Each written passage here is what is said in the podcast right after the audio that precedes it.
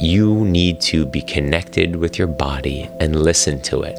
It will tell you so much if you slow down and really embrace and stay present in your training and are there to listen to what your body's telling you. It gives you all the answers you need from a nutrition standpoint, from a training standpoint. That's a skill. You know, you learn to listen to your body. That's Chris Hauth, and this is the Rich Roll Podcast.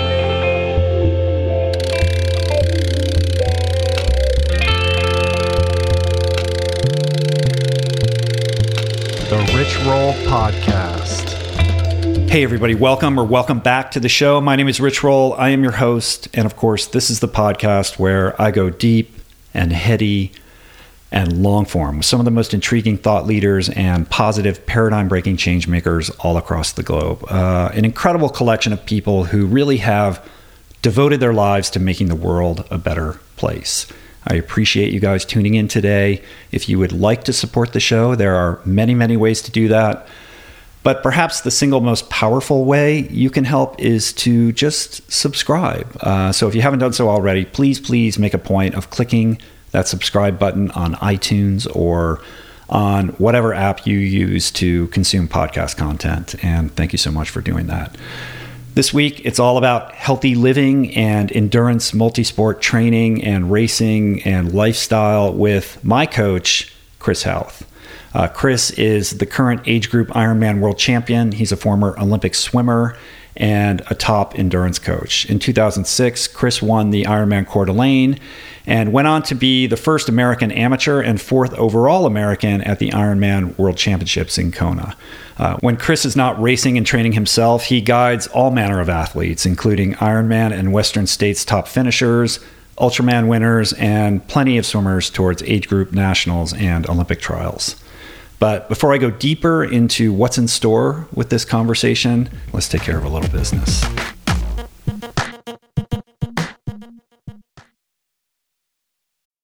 We're brought to you today by Momentous. Over the last 16 years, I can safely say that I have tried almost every single plant based protein out there. And I can tell you that most of them are highly processed with tons of additives and or they taste terrible, they're not third party tested or simply just don't hit the nutritional bullseye with a legit science supported formula with the appropriate amino acid profile that promotes optimal nutrient absorption, which is all just a long way of saying how enthusiastic I was to be introduced to Momentous's 100% plant based protein, which solves for all of the above and then some with a precise blend of pea and rice proteins, which yields a complete amino acid profile, tastes great and has become my go to to ensure my body is supplied with energy for proper recovery and function. Momentous products are simply the best in the industry, which is why they're used by over 90% of NFL teams, by Olympians, Tour de France champs, and world class athletes across every sport. With all the BS in the supplement world, I trust Momentous's industry leading quality standards and quality. Try Momentous for yourself by going to livemomentous.com slash richroll for 20% off plant based protein and all of their top of the line products. That's L I V E M O M E N T O U S dot com slash richroll for 20% off. We're brought to you today by On. I am a total gearhead. I love researching the latest technology for the sports I enjoy. And I've learned that people often overlook apparel. But what you wear isn't just clothes, it is, without a doubt, technology. Technology that can make or break a performance. And I can tell you, after spending two full days meeting with the apparel wizards at On Labs in Zurich, that On is innovating in this space like no other with next gen premium fabrics and just this heightened level of sophistication and precision and testing and development and intentionality previously unheard of that puts them just miles beyond the competition. I've been rocking On's high performance running apparel, including the long tees, the weather jackets, even the climate jacket, all super lightweight, tailor fit, built to move and just gorgeous to get you out and get it done in fleet foot comfort no matter the weather. I'm super proud to be a brand partner with this impressive team. From increasing product sustainability to improved energy return and impact protection, truly Swiss innovation at its finest. To get you moving, On is offering an exclusive 10% discount. To redeem, head over to on.com slash richroll and use code richroll10 at checkout. We're brought to you today by a very exciting brand new sponsor, Go Brewing. I am sober. I don't drink. And I devoted so many episodes of this podcast to the unreal benefits of an alcohol free lifestyle. Why? Because even if you don't have issues with booze and suds, no amount of alcohol is good for you. At a minimum, it wreaks havoc on your sleep and produces a hangover that destroys your energy, your mood, and your focus. At worst, it turns your whole life upside down. But no longer does that mean you have to break up with your favorite brew because my pals at Go Brewing are making all your favorite brews minus the alcohol, fewer calories, and more productive tomorrows. It's not every day that I get the privilege to witness the inception of a company collaborating with our podcast, but that's exactly what happened with Go Brewing. I'm going to tell you this story. A few years back, I spoke at this event in Illinois, fittingly named Go. And it turns out that that very day catalyzed Joe, the founder, to start his own NA beer company, Go Brewing. I had no idea about any of this until I bumped into Joe at Jesse Itzler's Running Man event the other month in Georgia. And he shared this story with me. I savored his fare in all its varieties and deeply moved by the mission and what he shared with me, and just impressed with the insane taste and quality of his alcohol free concoctions, I wanted to help share the discovery. Made with natural ingredients faithful to traditional beer styles, Go Brewing has an impressive lineup of delicious, small batch, craft, alcohol free brews, all without added sugar or artificial processing. My favorite is their double IPA, not just another story, but basically, you just really can't go wrong because everything they make is brewed to perfection, worthy of trying yourself, which you can now do at gobrewing.com. That's gobrewing.com and use the code RICHROLL for 15% off your first purchase. Okay, Chris Hauth. So, by way of background, I started working with Chris in 2008 and have been working with him ever since. Uh, he trained me through three Ultraman World Championship competitions as well as Epic 5. And I can honestly say that I could have never achieved the things that I've been able to do as an athlete without his guidance and without his wisdom, which have been absolutely instrumental in my success. So I just wanted to formally thank Chris before we get into the conversation for everything that he has done for me. And it's an absolute pleasure for me to be able to give him a microphone to share his message and his wisdom with you guys. So this is a conversation, of course, about endurance training, uh, but it's also about so much more. Uh, we cover Chris's training and his racing philosophy in general uh, and how it's evolved over the years. And then we get granular. We start to geek out on aerobic versus anaerobic training, the pros and cons of external monitors and trackers, all the devices that we use, uh, the importance of core strength, how to best execute your race plan, uh, optimizing recoveries through sleep and nutrition, and striking that proper balance between performance and general health before we kind of culminate discussing how to best overcome adversity through mental and physical fitness. Uh, Chris and I sat down quite a while ago in the early days of the podcast for episode 21. So if you enjoy this, I strongly suggest you rewind back to that episode uh, for a lot more from Chris. Uh, it's well worth your time. In the meantime, you can learn more about Chris at AIMPcoaching.com and give him a shout on Twitter at AIMPcoach. Uh, and without further ado, please enjoy my conversation with Chris Hauth. Chris Hauth in the house, man. It's been a long time. It has been. It's been what, five years, four years? Something like that. Well, we did that first podcast that was super early days. Like, I don't remember what number episode that was. Three but, or something. But I do remember we were in a hotel room and we were each sitting on the edge of a bed with a little table in between us, which is exactly what we're doing right now. Yeah. So we're reprising that aspect of it. We've grown. a lot of lot of uh, miles on the road since then, and it's really great to see you, man. It's been way too long. Thanks for having me back. Yeah, we've got a lot of a lot of history between us. Um, and I guess I should say, you know, at the outset, before we even get into it, I just wanted to uh, once again thank you because uh, all of this stuff that I have the great privilege of being able to do these days uh, is in such a large part uh, the result of the time and energy that you invested in me. And I can't thank you enough for that, man. It never would have happened without all of your advice and counsel and accountability and wisdom that went into, you know, helping me during that period of time. It was really amazing. And you're, you know, at the vortex of it. So I appreciate that very much. Well, you're very welcome. And also, I mean, you've had a big impact on me because over the last few years and all the athletes that have come to me due to your book have mm taught me a lot about coaching, about lifestyle, about nutrition, about plant based, uh-huh. about things that I never thought I would Uh-oh. get into. Yeah. Exactly. and um, it's been it's been a growth process for me too. Uh-huh. Um, I That's do cool. fully see myself as a better person now than I was five, six, seven years ago when we first started working together. I yeah. learned from you too, so I thank you. Well, that's that's great to hear, man. Very, very cool.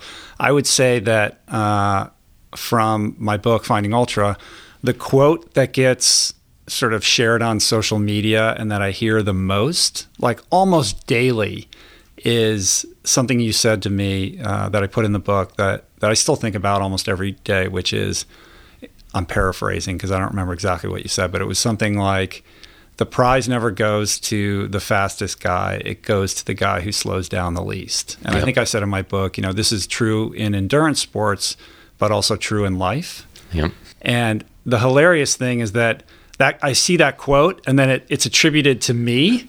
and every time I'm like, no, I didn't say that. Chris said that. Yeah, yeah. Really Ultra endurance sports, it's a different animal. Mm-hmm. And so many people see it differently or have a different idea of it. And so being able to look at it from a different spectrum uh, when you're thinking about endurance sports is the first step to being successful in endurance sports. It's there's no speed involved. There the training is different, the mindset is different.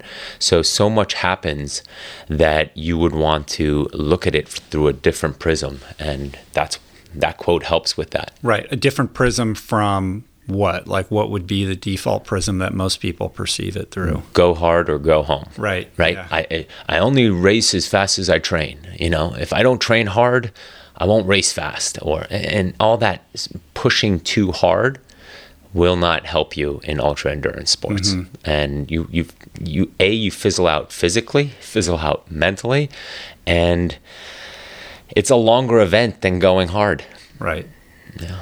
How has uh, I want to maybe we can sort of since it's been so long since mm-hmm. we did our first podcast maybe you can lay out your your basic kind of training philosophy and then we can kind of pick apart how that's evolved yeah. since the last time we got together yeah well you know a lot of the fundamentals still stay the same with regards to an aerobic platform with regards to building a foundation from what we can work from whether it's an ultra run an ironman triathlon some crazy swimming event. I mean, it's it's grown across the board. I have athletes doing all kinds of things all over the world. Yeah, when and, you started, it was just run a marathon uh-huh. or do an Ironman. Basically, yeah. those were the two bucket list items that everybody would seek you out for guidance on. and now it's gone from solo sailing around the world to really you coach yeah, somebody who's doing that um, last year i did wow to helping um, guys through BUD/S um, seal training oh wow to the traditional Ironman, Ultraman, mm-hmm. you know, hundred mile run things. Um, but yeah, endurance sports has a common thread through there, and a lot of it is based on the fundamentals of aerobic training mm-hmm. and getting your body ready to um, be able to work with the rigors that are coming towards it. Um, we explain would... explain what aerobic training is, you know, and the difference between that and what would be considered anaerobic training? So, aerobic training is more the lower heart rate, easier on the body um, training where you're almost annoyed when you're finishing the workout that it didn't really feel like a workout. Mm-hmm. Um, it is at a low heart rate compared to your thresholds. Um, and it's usually at the paces that you'd be surprised um, how slow they are if you were to do them standing alone. But when you're doing them in an ultra endurance event, whether it's an Ironman and your marathon pace or a 100 mile run, which is you win them doing 12, 13, 14, 15 minute miles. Right, right. Um, so you're training your body completely different than for an aerob- anaerobic event, which is higher intensity, higher heart rates, more glycogen and, and, and blood sugars being used in order to um, power the muscles. This is more fat based. Mm-hmm. Um, so it's a different energy system, the aerobic energy system versus the anaerobic energy mm-hmm. system. Yeah, I just had uh, Charlie Engle on the podcast, and one of the things that he always says when he gives talks in front of people, he gets up and he says, "Who here can run a mile in like I don't know what it is. I think he says like 10 minutes or something mm-hmm. like that." And so almost everybody raises their hand. He's like, "Well, if you could do that." 135 times in a row. Yeah. you Not only would you win Badwater, you would yeah. destroy the course record. Yeah. Yeah. You know, because people have the uninitiated have this idea that you know guys that are running these hundred mile races are just killing it the whole Mm-mm. time, and Mm-mm. if you were actually to witness what's going on, oh yeah, it's like a death march shuffle. It is, as well as you also have to get your mind ready for that, right? Um, things moving so slowly um, towards the finish line. Mm-hmm. So that's the whole second aspect of an ultra endurance training is getting the mind ready for what it's about to go through. Mm-hmm. And that that happens with slow progression in volume, right? I mean, I remember you know training for Ultraman. People say to me, "How can you like go out and ride your bike for nine hours without going insane?" And yeah they don't understand that you know that you build up to that like before that it was an eight hour and then it was a it was a six yeah. hour it was a yeah. five hour and there's this weird elastic equation with time where it compresses, and suddenly that nine hour ride feels like a two hour ride. In the same way, if you're driving cross country and you kind of lose time and you wake up and you're like, where have I been the last two hours? Yeah. Like, I don't even remember a single road sign that I saw. Yeah. Yeah. There's a lot of uh, cyclists, especially, you know, in the off season, they start doing less miles. And they're like, how did I ever ride six, seven hours a day? now two hours feels awful. Uh-huh. So, yeah, you, you time does get compressed, but the progression is also more about keeping your body healthy and injury free. And that's sort of the biggest aspect of where my coaching and my training philosophy has evolved. And that is the primary singular focus on keeping athletes injury free and healthy. Mm-hmm. And that's a wide spectrum um, but in order to train successfully, to build that load, um, to be able to do it day after day after day, we need to start with a healthy and injury free body. Mm-hmm. So if we can start with that first point, we are set up for success in endurance training because then we can create the load day after day, week after week. And within that spectrum, too, is that the athlete learns so much more about their body if they can stack the training. Day after day, they're starting to observe things how their body reacts to the training, how they're recovering, how they're sleeping, all those things that help them become a more educated athlete. And then from that, it's a cycle of success because mm-hmm they understand themselves better, they can stay healthy and injury free longer, and they can stack more training.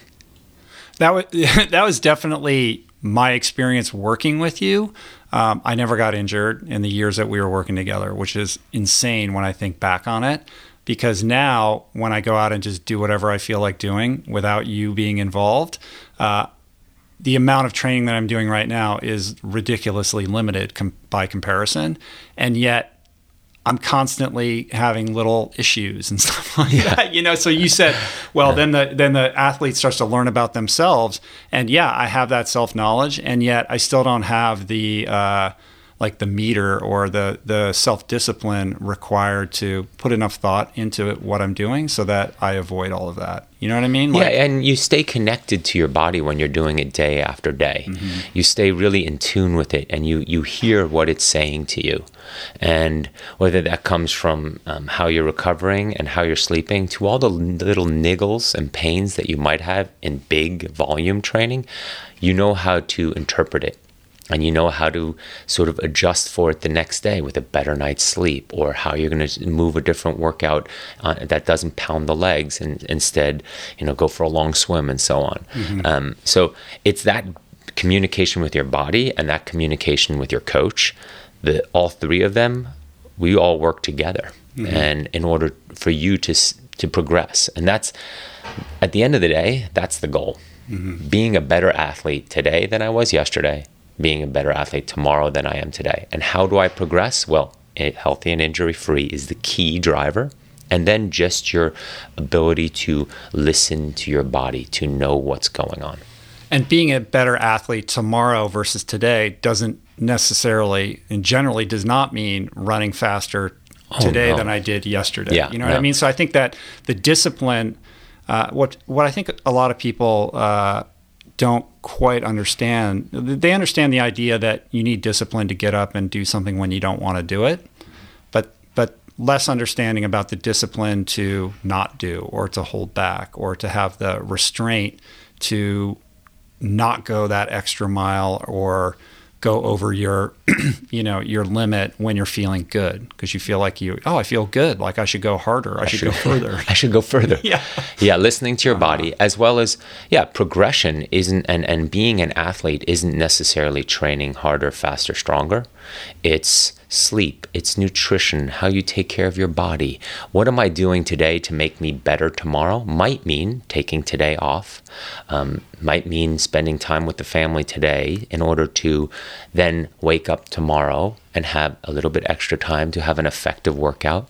Um, knowing today what I want to do tomorrow makes you a better athlete. Mm-hmm. Um, there's so many ways to define progression, but all of them are part of that circle of knowledge that you create so that you can continue to progress. It's not just training, it's not just nutrition, it's not just sleep. It all combines into I know more today so that I can be a better athlete tomorrow. Right. And I think that's a big part of where you've grown and evolved as a coach. Mm-hmm. And I want to get into that. But before we do that, I, I want to camp out a little bit longer on this idea of aerobic training versus anaerobic training, and and you know I want people to really kind of understand uh, a little bit more in depth about what that's all about. Essentially, as my understanding goes, mm-hmm. and correct me if I'm wrong, aerobic training is all about creating body efficiency. It's learning how to utilize fat as fuel mm-hmm. through training uh, and building greater mitochondrial density so that uh, as volume and intensity increases, the tax and toll on on your physiology remains basically consistent, right? Mm-hmm. A delivery of oxygen to the working muscles is also part of it. Just becoming more economical in right. how your body works at those intensities, mm-hmm. at those lower intensities, um, and what kind of fuel, like you said, it's using um, cartilage, ligament, all those pieces that tie into doing the motion more efficiently, more economically, using less energy so that you can go longer. Mm-hmm. And part of that is understanding that your lungs and your heart will develop more rapidly than the ligaments and the tendons in your leg. Yes. So when you're, let's say somebody's training for their first marathon and they they ramp up to a certain level of fitness and they feel good, their heart rate feels good, their lungs feel good, and they feel like they can go go go, but they haven't put in enough um, time, distance, volume in their legs mm-hmm. so that those muscles and those joints and all the connective tissue is prepared for that next step. For those right? rigors. So you're always like holding people back and, and putting a lot of thought into what that progression looks like, which is basically, you know, two steps forward, one step back, take a break, let's pause, recover, and then let's build again on top of that. Yeah. And, these are multi-year, you know, programs. These don't For sure. happen in a couple months or, you know, six months. And I think it's a you know a breath of wisdom and fresh air in, in an environment where it's all about like the hack, like what's the shortest distance to Exactly. this goal? Like how can I train for my hundred mile run on three hours of a week of running or something like that? You know what I mean? Like everybody. Mm-hmm. and some kind of it wants out of that, fairness Mm-hmm. is necessity too right um, and I if you're a time crunched. if you're a time crunched athlete but there my correction my corrective coaching with them is maybe we need to adjust your goals maybe we need to adjust your event don't just hit enter on a 100 mile run and realize four weeks in that you're not really going to be able to train effectively for it Right. setting yourself up for disappointment possible injury other stresses because you taxed your family, your career, and all that, try to fit it in, right? I mean, there's so much in this space Uh-huh, that can go wrong. Exactly. Yeah. That can go wrong. And so that's what I call the coaching aspect of all this. I mean, I can give anybody training, but coaching ties into so much more on helping the athlete be successful to the event or the goal they signed up for. Mm-hmm. And some of those events, as we know from you, and I get monthly requests um, for some pretty crazy events. yeah. Um, but then the athlete that is willing to work through it with me and talk through it, and we set up a plan and um, sort of keep them on some sort of even footing to not get injured and progress forward, they learn more about themselves in those first few months on maybe this wasn't the best idea the way I had envisioned it, but I feel fitter and healthier and I'm progressing somewhat towards that goal. Um, that is the the joy and the beauty to see when people embrace the lifestyle of an ultra endurance sports. Right, because you have to. I'm sure people reach out to you all the time, and they've got some insane goal, Mm-hmm. and it's about having the ability to to have the perceptive ability to realize, like, well, is this? Did they just wake up one day and they're excited, and then tomorrow they're going to change their mind, or Mm-hmm. or are they really genuinely enthusiastic about making a change in their life? In which case, you want to harness that and support that, right? And you know, as a, in the case of of working with me, all I remember is you like you never said this is a terrible idea or like you really should aim lower. Like you were supportive, but you did exactly that. You're like, let's begin and we'll see how it goes. With the you know, and I'm sure you're thinking, well, he'll you know he'll soon find out like where he's at with this, and then we can make that adjustment from I never want to mess with somebody's goals or dreams because I, in most cases they put some thought into what they're not just throwing a dart at the map and saying that spot in the world is where I want to do, you know, an 800 mile run. Um, Sometimes that happens. yeah, though. sometimes that does happen. but um, so it's more about the learning what they observe, and they sort of get it after the first few months of saying, eh, you know what, I see what you're saying now, Chris. Maybe that endeavor wasn't realistic for now. Right, they come to it on their own. Exactly. And uh, that's the best way because A, they're getting fitter and learning about themselves anyway while they're coming to it on their own. And then we can still work through some other goals and milestones along the way to maybe an incredible goal or event or something down the road anyway. But that's the growth of the athlete. And that's the fun, quite honestly, of coaching. Right. Uh, when I first started working with you, it was the first time that uh, I had heard anything about what it means to train with a heart rate monitor. And you were like, I can't work with you until you get a heart rate monitor. Like that's just that's the way it has to be. And I was like, okay. And we do we did all this lactate testing and figured out what my zones were and all of that. Uh, and that was really an amazing way to kind of structure and understand, uh, you know, how I was progressing or not progressing. Um, and then when I wrote about that kind of aspect of how we work together in the book, my heart rate, like my zone two heart rate for running, generally fell around like 140. I don't know what it is right now, but like, you know, at that time.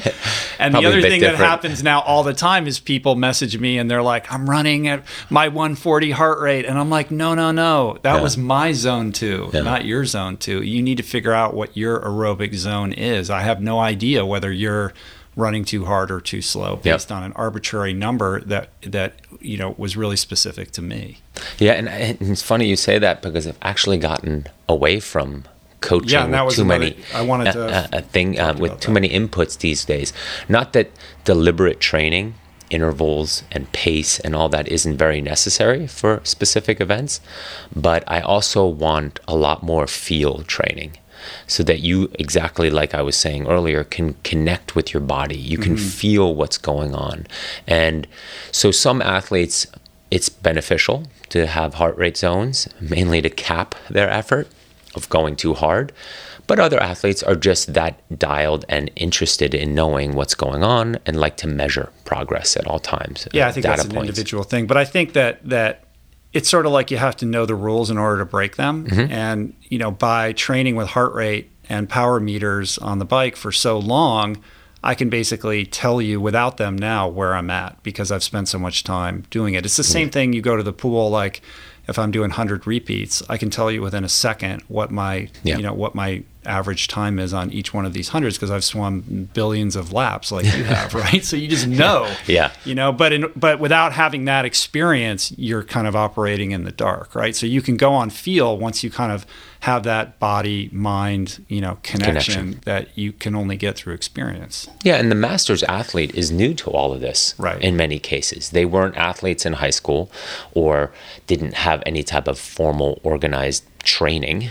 Um, and so working with them to start understanding their body and what's truly happening is part of the process. And some embrace it, others fight me tooth and nail. Right? They're just like, no, I want to keep it fun and keep it light. They don't want that data to put pressure on them, which Right. is absolutely fine. Again, it's how they want to progress as athletes themselves. Um, and if they're listening to their body and I can, again, navigate them to stay injury free and healthy, then we're probably doing okay. right but then there's the other guy who wants all the gadgets right Yes. and won't won't won't actually leave the house until he or she has the ultimate you know gps watch Yeah. and the you know whatever tracker device i Yeah. mean there's more of that stuff now than ever before which is great it's getting people interested in health and if you're a data geek you can like go down the rabbit hole and that kind of stuff but i think it can also distance you from why it is you're doing it in the first place and that as well as if you're letting if you're overlooking the feel aspect of your training um, come race day when something goes wrong when you're dealing with adversity Totally fall apart. and you don't have your watch or those paces are just way off or your heart rate is way off or you can't hold a certain power number not being able to close your eyes and reconnect with sensations and feelings that you had in many feel training sessions um, it will it will mess with your race and it's usually in a negative way Right. um, your day is oftentimes so negatively impacted because your mind just stepped away from the event that you're going to be disappointed with your result Uh-huh. Do you let your athletes use Strava? you set me up for that one. Um, they use Strava. I have never looked at it. Uh-huh. Um, it's it's something that they can use, but and I have many athletes that say to me, "Well, just look at my Strava file." And I go, "No, upload it to Training Peaks, upload it to Uh-huh. another site, and then I'll take a look at it there." But Strava is for yourself, right? That's Mm-hmm. Your, your own friends. and your friends. Um, it's it's And your not a ego. Yeah, coaches. Uh, maybe they've embraced it more, and maybe I'm a little bit behind the times on it. But coaches are not the biggest fans of Strava. Um, Yeah, it's just for people that are listening, it, it's simply because it starts to work across purposes with the intention of whatever your workout is. Like I had to get off it because it was just inevitable that anytime I hit a climb on a, on a, on my bike, Mm-hmm. I couldn't help but think about like, well, here's a segment on Strava, and, and people are going to see this, and like, what are they going to think if my, if, you know, I know Chris wants me to do a chill, you know, big gear zone two or whatever, but. Yep. None of my friends know that. you know, and like they're gonna be like, "Why are you such a slouch?" Yeah. You know, and then and you're like, "That's insane." You know, basically you're you're doing the exact opposite of what you've been told to do because there's an internet site where people are going to be looking at your stuff. And I get the the the fun aspect of it, and I think anything that gets people out of the house and active is a good thing. Yeah. Um, but it just depends on what you're trying to achieve. Yes, yes, and you know, and there's a big social pressure to the training for an ultra endurance event. Like, what are you doing? Why are you training so slow? Or what? Mm-hmm. Where were you all day?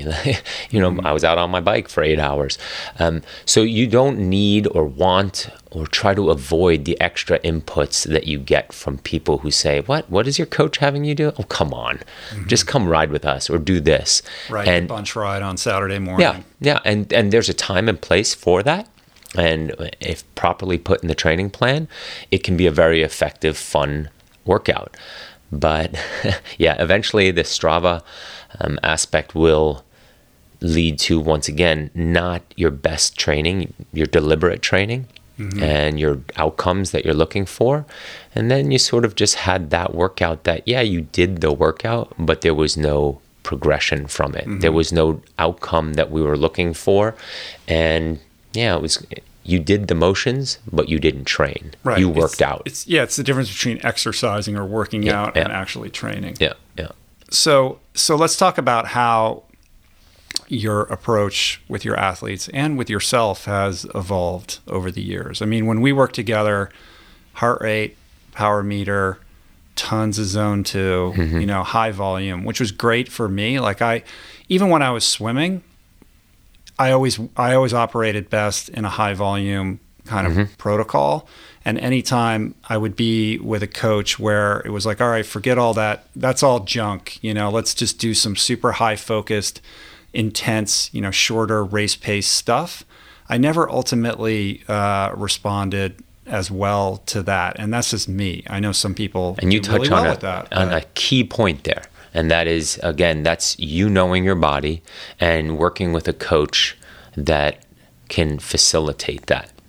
So, especially in ultra endurance events, there's people who respond very well to just tons of volume, but it's low intensity. Mm-hmm. Others, they don't respond well to the big volume. They need the high intensity, shorter aspects of training, threshold work, um, you know, half the hours needed or half the hours of a, of a volume person, but they respond great and they do great at ultra endurance events despite the higher intensity, shorter workouts. So, how do you figure out, like, if somebody's listening to this and they're new to this, they don't know which person they are and they're interested in getting involved in this world, like, how do you make that determination? Well, we can see it a lot on whether it's injuries and how they're responding to the workout, what they're observing, how they're progressing, um, whether that's via testing or just seeing on the general workouts inputs that they're giving us. Um, so, you know, just not feeling good. I seem to be getting sick, or I, I mean, I'm sore. It's just not working. There's a lot of commentary that you can read through um, when people aren't responding to the workouts. There mm-hmm. should be phases where they're feeling great where they're absorbing the workouts or they're progressing, they can see and feel it. Um, and when they're not over longer periods of time, something's off. Um, uh-huh. And you know we'll go through the usual checks of sleep and recovery, and nutrition, and so on. But if that's still not working, we start noticing that.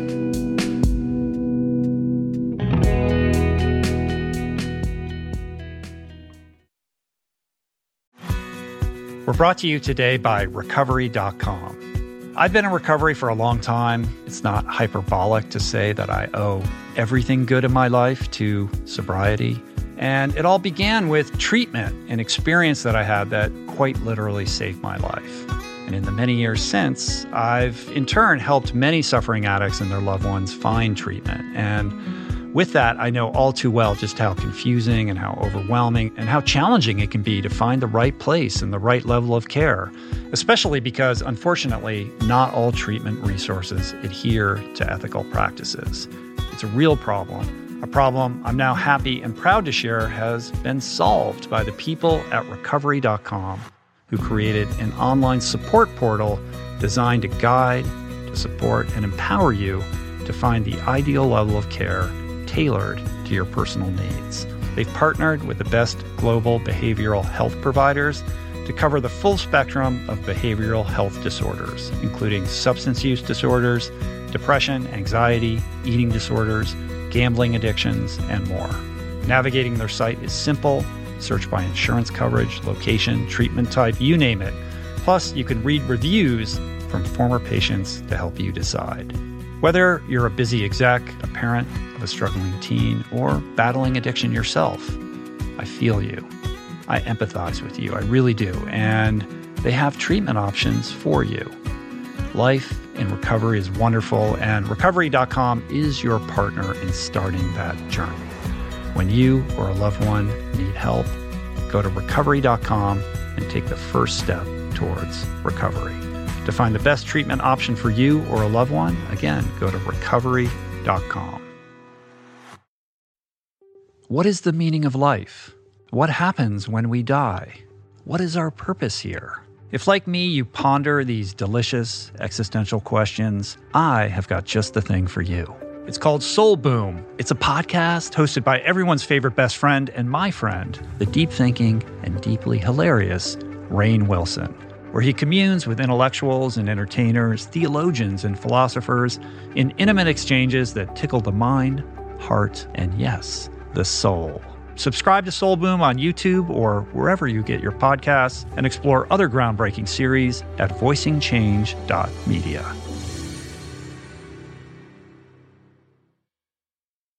You are listening to this podcast because you care about improving your health and your well being. But this quest is incomplete if you have yet to add my friend Dr. Rangan Chatterjee's Feel Better, Live More podcast into your listening quiver. An RRP favorite and someone I'm personally quick to call when I'm in need of good advice. From nutrition to mindset, fitness, and relationships, each episode is packed with the tools you need to become the architect of your health. Subscribe to Feel Better, Live More, available wherever you get your podcasts, and explore other groundbreaking series at voicingchange.media.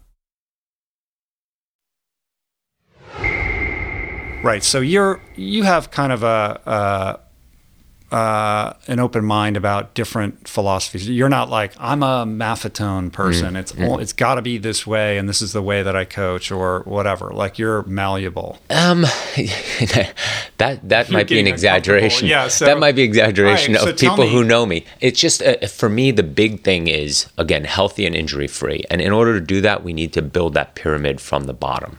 And so I have a lot of athletes that come to me. They send me their former plans and what they used to do when they let me see their logs and so on. I don't even look. I know. I was like, wow. Like I can't. Yeah. I, yeah. Like, I say we're starting. We're starting from scratch. yeah. I need to know you did this first and most of the time that's aerobic training. Mm-hmm. For an ultra endurance event, remember if they're getting ready for a marathon for runners, which technically three hours is not really an ultra endurance event, as crazy as that sounds, um, or faster, and um, or a half Ironman or Olympic distance, it's obviously a different training uh, focus after some aerobic training. But in most cases, the athletes I'm working with are doing something longer. Mm-hmm. Um, and there, I need to know that they first have the fitness, the aerobic capacity to do the volume well, respond to it, absorb it come out of it healthy and ready to take on the next phase of training, which is then more specific to their event, whether that's a, a hilly ultra run, whether that's an Ironman that they want to race fast, whether that's um, you know, an Ultraman, whether it, there's so many different events that we then take a look. Okay, you have the base fitness. We know you can do the distance, the event, mm-hmm. especially with you. We did, I think, 80% of the distance over a weekend, right? Right, so, we did. Yeah, for Ultraman, you had this thing that we would do each time where we would, there were like three or four weekends in the like, I don't know, six or eight weeks before Ultraman where we would approximate mm-hmm. the race, like the race distance, 70%, 80%, 90%. Yep and on so a Friday, Saturday, Sunday, Friday, so Saturday, simulate yeah, it. exactly like it. So then you know you can do it. Like the confidence that you get from that alone was huge. Yeah. And so then once we know you can do the distance, and many people do this in Ironman where they'll do an early season one, they'll do pretty good, nothing spectacular. But then we can say, okay, you came out of it healthy, fit, you know you can do the distance. Now for our next one for the fall or late summer, how are we going to do it faster? Mm-hmm. you know and so that's when the specificity comes in so what has changed what's evolved because all everything you're saying is that's the yeah, same yeah as, well as i mean and but the i mean i feel you you got into coaching really from a performance perspective like training uh, elite athletes and pros and like high achieving mm-hmm. amateurs, right? And and and my sense is that that's evolved, it, and and now you're you're dealing with a lot of people that are in it for the lifestyle as opposed Yes. to like hardcore type A Silicon Valley gunners. a lot less of those and a lot more lifestyle athletes for sure. And um, the joy there, of course, is having them embrace the healthier endurance lifestyle with regards to what they were doing before, which was either not training or not as familiar or connected to their body, their nutrition, and how they're looking for longevity in the sport. Um, but back to your question of what's tra- changed, not much in regards to the approach, but more the actual health and injury free approach, the progressing month to month, um, and the balancing feel with deliberate training. Before it was a lot more structured, and uh, this is what we're doing. These intervals are what you need to do, and so now it's a lot more feel. It, it, it's become a lot more balanced with about forty percent of the time feel training. And what was the impetus for that change or that evolution? trusting the athlete that they know their body and that they're able to give me the insight and input. It is, it is. But again, if we've progressed to a point that we can do that type of training, um, that's the athlete then taking also a lot more responsibility on themselves. That, that we're part of a team, we're communicating, and things are happening that they're excited and familiar with too, and then therefore they can progress from that. Um, so th- that that's that's the fun aspect of it too. Um, that the athlete becomes more educated and the joy that they're receiving from understanding their fitness. And the more that they can take personal ownership of it as opposed to just waiting for you to tell them what to do, ultimately is going to, you know, I, I think empower them to want to continue and Yes, yes, uh, and stay in it. Yeah, their Yeah. their kind of emotional investment in it. Yeah. And then lastly, I would say the mental game has become a bigger and bigger focus in this ultra endurance world. Um, coaching mental skills, coaching adversity that happens on these. I mean, they're 10, 12, 24, 30 hour days, uh, events. Right. Um, and so a lot can all go. yeah, yeah, it's all all mental. mental. Um, whether it's a 100 mile run, anything beyond 45 miles, it's, it's just in your head. Um, So how do you what do you do specifically to train people for that? So a lot of that has to be on feel. One, um, we do want to overcome adversity in training. The days when things aren't going well, you know, the double flats or the stomach hurts, or you know, you're not feeling it. Those are exactly the days that need to be embraced. Those are our opportunities because on race day, my stomach hurts. I got a double flat. My legs are sore. You know, you're tapered, you're rested, but you're 10 miles into the bike and you're going, why are my legs achy and sore? You know, all these sensations that we won't will, will want to be familiar with. And working mentally, especially on what you also um, experience with regards to testing it on those weekends, that absolute certainty that you will do the event.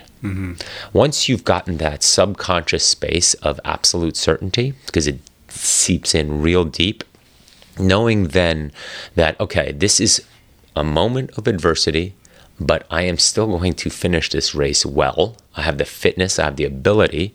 So, dealing it and processing it present and in the moment. And that's a, an opportunity you get in most training sessions. Mm-hmm. Taking advantage of my fatigue right now and saying, you know what, I'm the 10th interval in. How often do I get 10 intervals in and get to train this tired, this exhausted, and wanting to quit? Now's when the game starts. Right. Everything else is just prefatory to Mm-hmm. that. You know what I mean? I think I, I remember you saying at times if you're doing one of those super long runs or rides, uh, like let's say you're doing an eight hour ride, like seven hours of it is just so that you can experience that last Eight hour. yeah. And we do that a lot There's no marathon. way around that. You yeah. can't shortcut that. Yeah, you can't. In ultra marathons and so on, it's, you know, get the body tired first, then the training begins. Mm-hmm. You know, and it's, it's, it sounds sick, but, you know, you're 40 miles into a training run, and then those last 10 miles are where you sort of learn the most about your training. Mm-hmm. And do you do any work or coaching around like specific mindfulness techniques or meditation or other kind of mental practices that can It depends on the athlete um, and what they need. Um, but one thing I've been focusing on with a lot of athletes lately is knowing, well, let's say that differently. They know that they have the fitness to do the event, they know that they've progressed to do the event and achieve the goal times and the results that they want to. But for some reason, there's a gap between what their body can do and the validation they've gotten in training and how mm-hmm. they're executing their race plan come game day. And so it's the exercise and understanding and working through.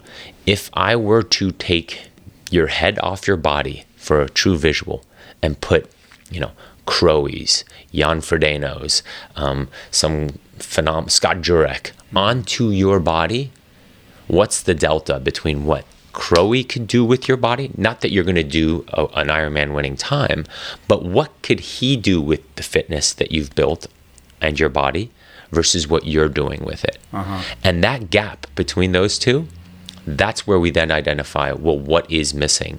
What are we not executing on race day? How are we? How is that avatar moving ahead of you on during the race mm-hmm. with Crowie's head on your body versus your head on your own body? Mm-hmm. And where is that differentiate? So being able to squeeze out the performance and executing a race plan uh, that we've come up with is the key. Mm-hmm. And um, so many athletes sabotage themselves on race day, realizing, oh, one or two little mistakes and boom, off on a tangent they go. Right, because when you're dealing with gigantic distances and and so many hours, a little mental tweak is the difference can make can be the difference in hours. Oh yeah, you know, in ultimate yeah. in your yeah. ultimate performance. Yeah. So uh, fitness allows you to stay present through that and that absolute certainty I talked about, but then also being 100% confident in your uh, race plan and your race strategy for the day, and knowing you've trained and practiced some of the things that can go wrong, knowing what's in your control and not in your control, having talked through that, having visualized that, that is very important. Visualization exercises and just getting that mental resilience going for race day is something that we do train now a lot more. And I work with a lot of athletes on. Mm-hmm. And so, what is your tip? What does your athlete base look like right now? Are you doing? Is it mostly like Ironman people? Like you said, you have people doing all kinds of different things. Yeah, you're coaching like about what, like forty people. Yeah, about time. forty you people. cap it at that. Um, it depends. You know, there's there's events that people are are all geared towards, and so then they'll drop off three or four of them, and then you know sometimes I'll be you know, down to 35 athletes. Like an average attrition rate. yeah, but the crazy thing is, I mean, and and I'd say see this as a compliment to that the coaching is working is I have so many athletes that have been with me for years and years, and they take a couple years off and then I'll get an email saying, "Hey, I'm thinking about getting ready for this," mm-hmm.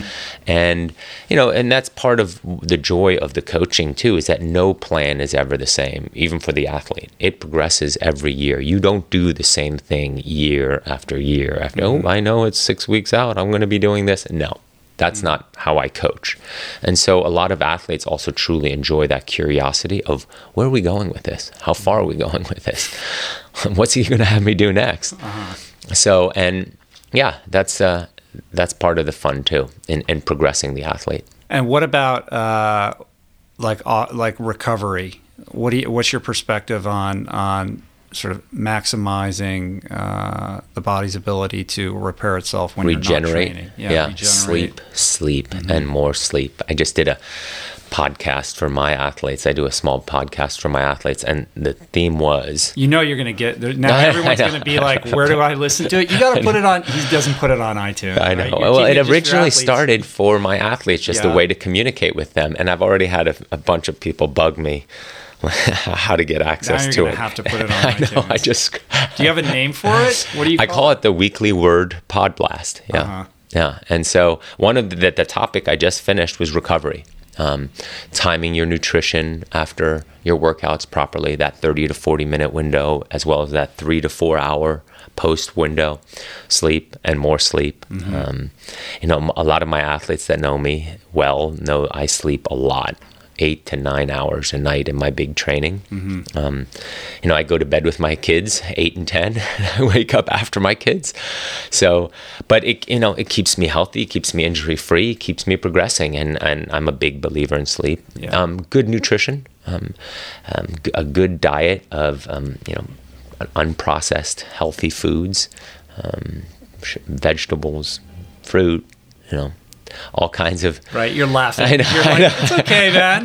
I know. I'm not going to hold you to the no, no, no, plant-based no, no. And and the funny thing is, that's part of my evolution over the years too. We've talked about it. Is Mm-hmm. my understanding and my embracing and my actually applying the plant based aspect is has grown dramatically too. Not that it was like roll your eyes before, but my brain knowing what I know about my body and how it's worked all those years, you know, to change something, to put unleaded into a diesel engine, you know, it, it's a slow progress Right. and you have to be very careful with it. what is your perspective on on you know sort of diets of the month like there's there's always a new you know tweak on Mm-hmm. like here's the ultimate way to lose weight and to fuel for performance and it seems right now there's a lot of uh, interest and discussion about uh, low carb slash you know ketotic diets Mm-hmm. Yeah. for athletes like have you worked with athletes that are doing this do you have any experience with this like what's your perspective Little experience with it. Um, I would say my athletes, they do check in with me with regards to these um, diets. And I say these diets because, once again, what works for people, certain people, will not work for everybody. So there's that general umbrella, in- right, of saying, okay, just because it works for this 20% of the population doesn't mean it works for 100% of the population. And it feels great and looks great for them, but might not work and look great mm-hmm. and feel great to others. Now throw into that, under that umbrella, endurance athletics. So the demands on the body are so different, so much higher that you're you're taking that 20% and making it 5 or 10%, right? Um, and again, very careful. You don't want to risk something that you've been working on, working toward for years in some cases, um, whether it's a multi stage race or some swim from Cuba to Miami.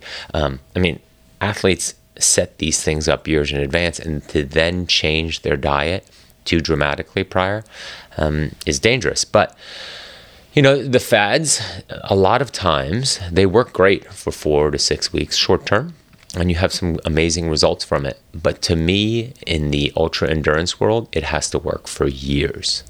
It has to show performance and be successful and have you feeling connected and alive and remaining healthy and injury free um, over a longer period of time.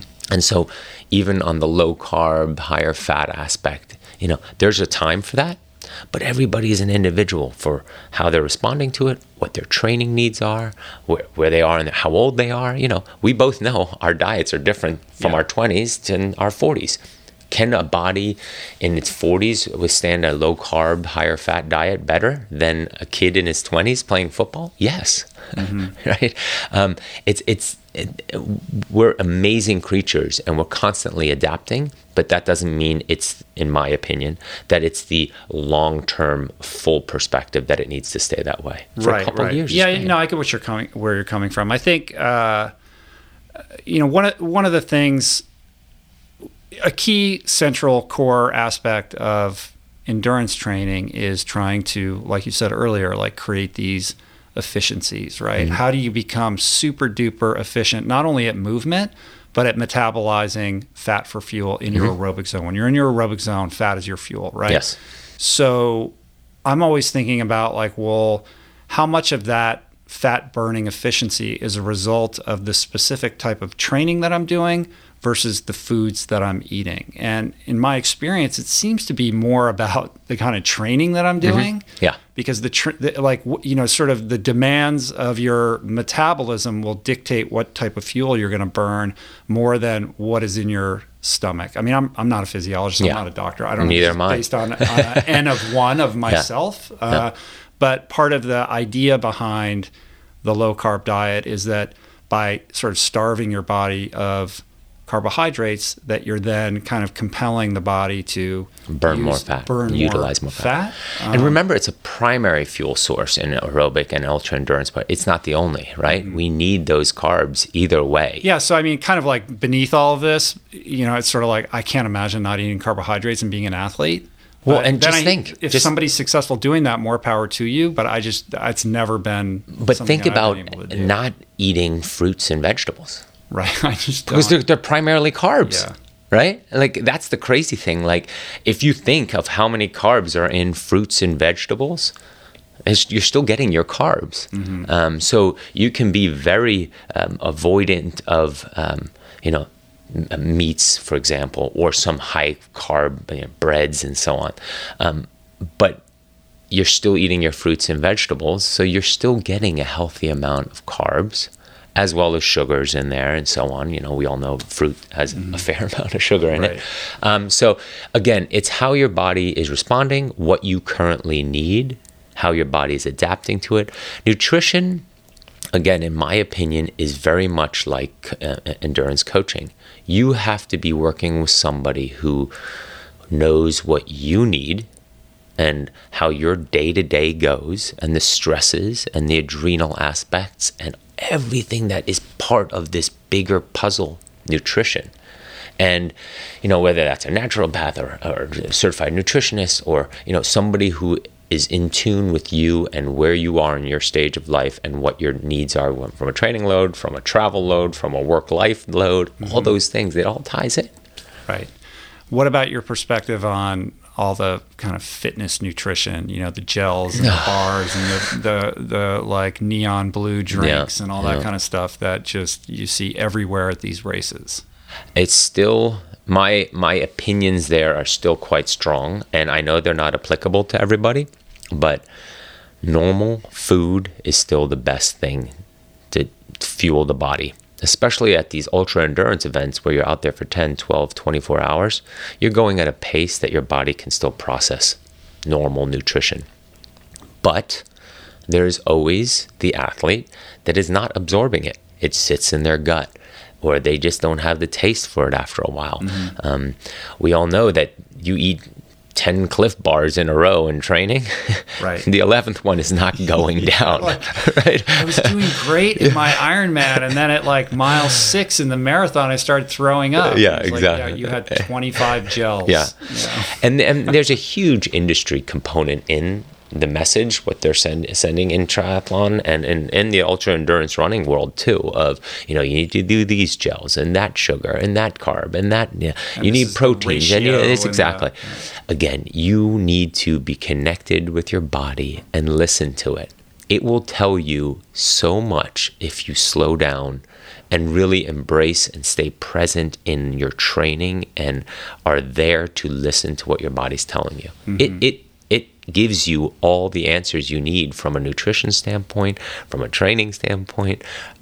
But we have to, that's a skill. It's, a, you know, you learn to listen to your body. And there's a balance between uh, performance and overall general health, right? Yeah. I mean, gels have their place. Like if you're if you're like hitting the wall and you're in a marathon, yeah. like you take a gel, it works. Oh yeah, you know, it's I wouldn't the Snickers bar commercial, day, right? But like, it's like here, have a Snickers. you get grumpy when you're yes. at this. It's the gel, right? So like it's yeah. effective. Yeah. You know, in a performance context, the question becomes like, are you going to eat those every day in training? Like you want, you don't want to do anything different on race day that you do in training, but how do you balance all of that processed crap?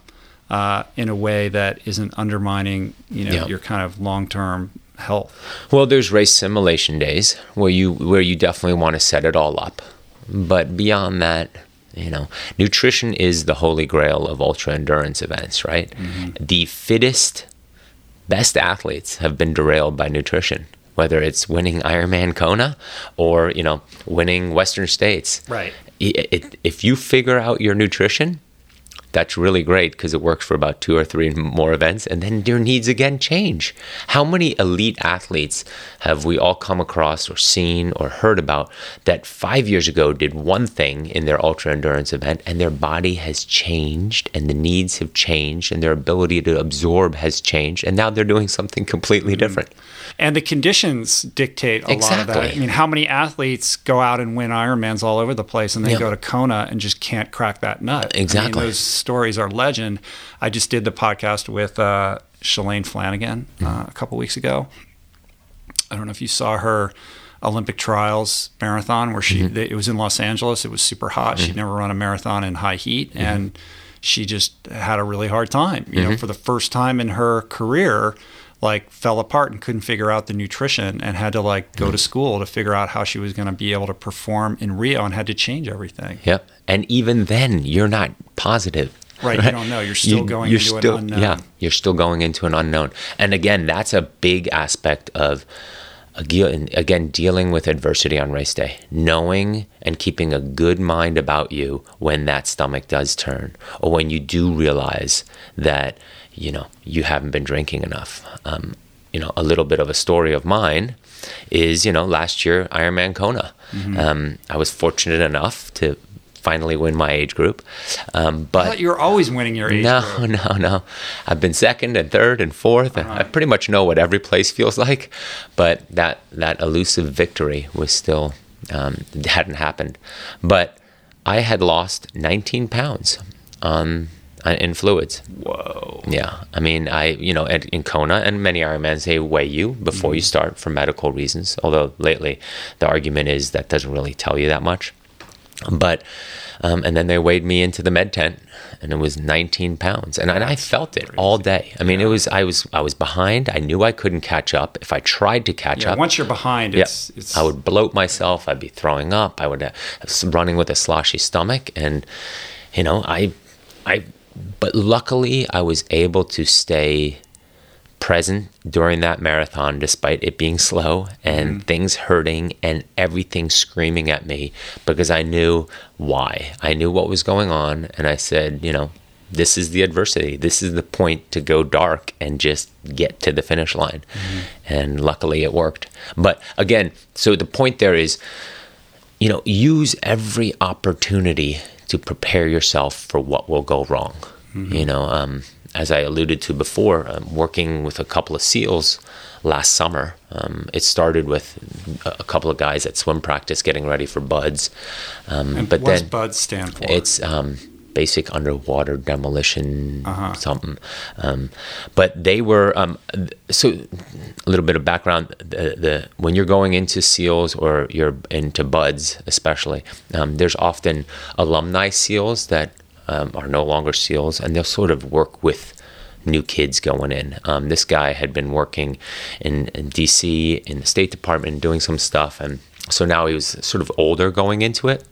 And so we were working together. And there again, a lot of their quotes and a lot of their learnings is fascinating. You know, I've been actually reading up a lot about how they go about their training.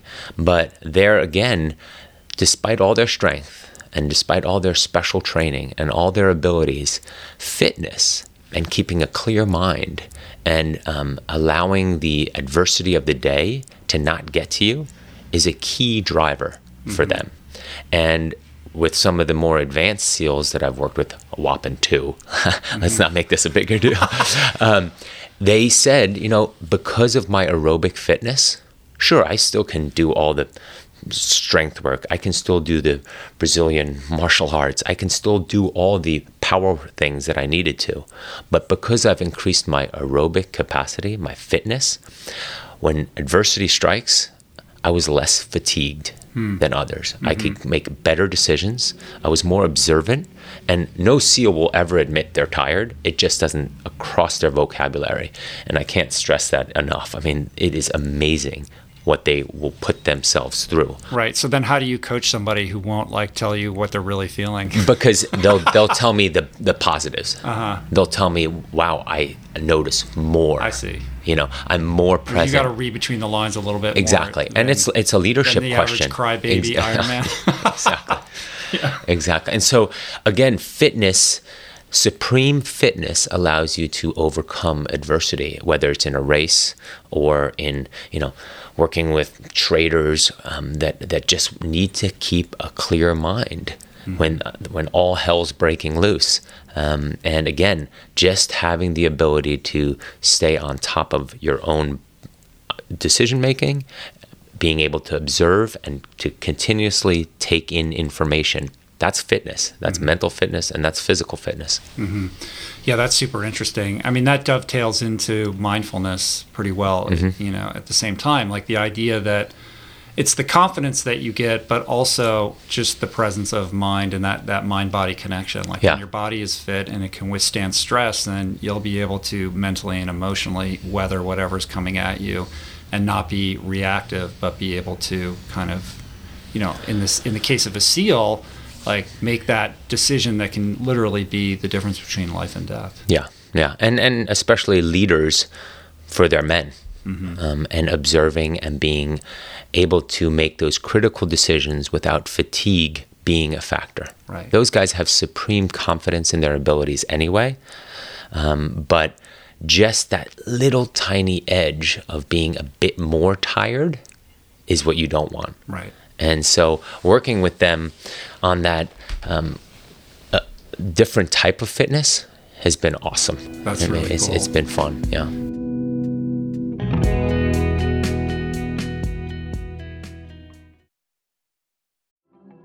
There are certain rare people who have a powerful voice and know how to use it. My friend Amanda de Cadenet is one such human. The podcast is called The Conversation because it is the conversation, a groundbreaking series of raw and honest exchanges on the issues that matter most mental health, sex, politics, ambition, gender roles, and more. Listen to the conversation wherever you get your podcasts and explore other groundbreaking series at voicingchange.media.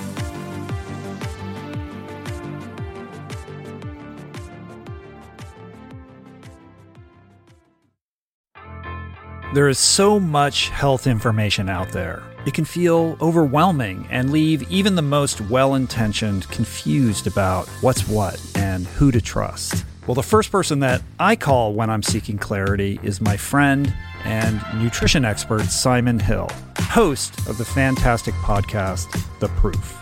Each week, Simon matches wits with brilliant scientists, translating their evidence based insights into actionable tools for better well being. Subscribe to The Proof, available wherever you get your podcasts, and explore other groundbreaking series at voicingchange.media.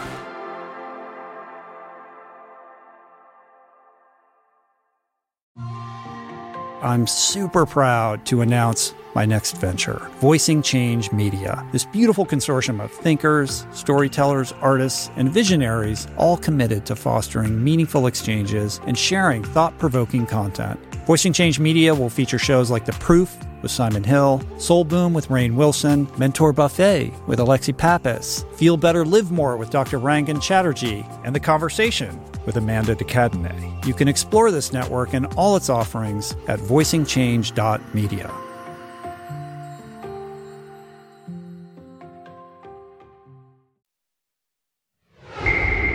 Yeah, I mean that's got to keep you energized and excited. And you know, just by way of background, um, you know, you've been doing this for a very long time, right? Yeah, Like, yeah. you swam at an elite level throughout high school and college. You competed in the Olympics in swimming for Germany. That was was that 90, 92 and 96, yeah. Oh, so two Olympiads. One as an alternate, Uh, though. Okay, but so you I watched. You were there. All right. I warmed right. up. I warmed down. yeah. You, hey, listen, man, you were there. Yeah. That's pretty awesome. Uh, and then kind of went right into triathlon and Mm-hmm. Ironman. Was a pro for many, many years. Mm-hmm. Uh, I wouldn't say many, many years. how many uh, years like were you a three. pro? Three years. Yeah, Okay. yeah. You won Ironman Coeur d'Alene, right? Did you win any other Ironmans? You won that one. couple of halves. Couple ha- okay. um, Hawaii 70.3. Right. Um, escape from Alcatraz and things like that. But Uh-huh.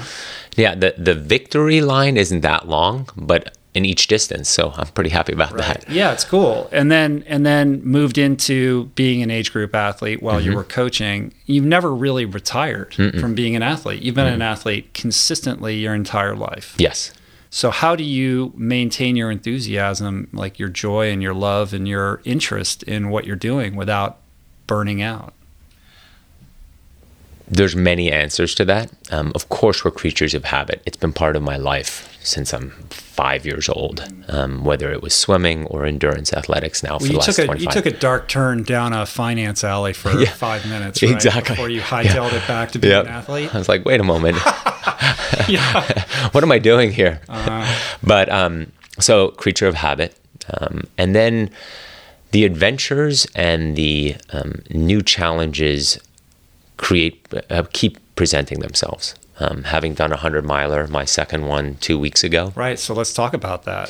Is that um, your that is your second, second, one? Second yeah. hundred miler. My first one was pretty flat. It was the uh, um, Rocky Raccoon a couple years ago, mm-hmm. and it's basically five 20 mile loops. So pretty flat. Like Texas, yeah, right? Yeah, exactly. I have a friend who's done that one. And so I said to myself, I didn't want to do triathlon this year. I was going to take a break from Ironman after many many years, and um, so I said I want to find one of the hardest 100 milers now um, after Rocky Raccoon and having finished that successfully. So I did Wasatch 100 uh, two and a half weeks ago. Yeah, that's widely considered one of the most difficult yeah, ones. Yeah, it, it was possibly sign up for. it was pretty hard. Yeah. yeah. It was great until mile 67. And, you know, you run in this spectacular environment up on this beautiful ridge line, you know, 10 up to 11,000 feet. I mean, it's gorgeous. And then, it, you know, you, you're at 67 miles, 100K about in, and then you're going into the night. It's 9 p.m. You put your lights on, you get your warm clothes ready because it's going to be 24, 25 degrees up there on the ridge um, after being 75 and 80 most of the day. Uh-huh. Um, Harder and, to fall asleep on your feet when it's 24 degrees. Yeah, right? it, you know, sleep was never really. I never really felt sleep deprived, or it, that it really hit me. You're you're so on adrenaline and on on. Your brain is on because then you're looking through that light in the middle of the night, and your world is just this like two by two yard space in front of you, and you're just thinking, "Don't fall, mm-hmm. don't fall off the ridge," but um, it was more just the terrain and the difficulty of it, of that race late. It was brutal. Right. So, what did you learn about yourself and what it means to do a race like that that perhaps you didn't uh, didn't didn't know that didn't know well that was part it. of the new challenge for me is um, my challenge is more mental now i want to know i like going into that really dark space and once there, I like foraging around. Like there's, and unfortunately, I mean, in a good way, it didn't happen at Wasatch 100. It never became super challenging where I had to overcome a lot. My fitness allowed me to sort of just work myself through that day pretty well. I never really hit a dark spot. Um, but that's the challenge, and that's where I like to be, whether it's in training, you know, 50, 60 tra- mile training runs um, where you're just not feeling it and just 50, All right. 60 miles. I know. I went a little bit overboard. yeah. Um, but yeah, but those were the days that I wanted because I just, it, there's just something fundamentally raw and being in those places and just not wanting to continue. And it's completely mental and I'm learning about myself. I'm learning about my past. I'm learning about so much inside me when you're that fatigued and everything's screaming at you physically to stop, but mentally you know to keep going. Mm-hmm. And so there's something happening there. That's part of my latest motivation. Um, that's the heart of it, man. That is the that's the beautiful for me, the beautiful allure of those kind of crazy events because it strips you down to the rawest essence mm-hmm. of who you are and you have to confront yourself in a way that you know short of i don't know doing ayahuasca or something like that you're just not going to get to yeah. and there's there's a purity to it there is and, and and to sound a little cliche in this day and age of so many inputs on a daily basis um, whether it's technology whether it's family whether it's work whether it's just everything's always coming at us it takes longer and longer to let go into that space and longer into i've noticed into training runs where it's like well, you know when am i finally just going to clear my mind? Mm-hmm. but you can't look for it. It just happens.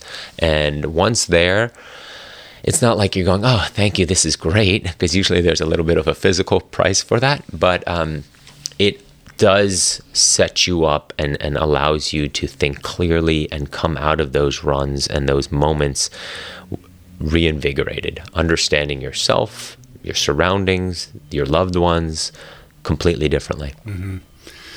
I think there's this idea with a lot of people that uh, whether it's Ironman or a 50 mile run or a 100 mile run or 135 mile run or whatever it is, or it's 50 Ironmans in 50 states mm-hmm. in 50 days, that these things are all interchangeable. No, you know, like once you're an, mm-hmm. you're an ultra endurance athlete, you can just tap in and out of all of these things.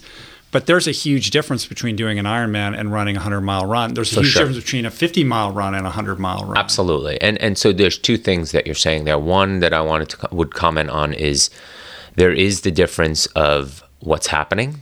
Um, you know, Ironman in the meantime has become a race. Many, many, many athletes just race it. They have the ability and the fitness and the knowledge and the coaching and the courses to really race it, and, it's, ta- crazy. it's tactical. Yeah. Not just you against yourself Yeah. and the course, but you versus the other person Exactly. with surges and all racing, kinds of crazy- truly racing.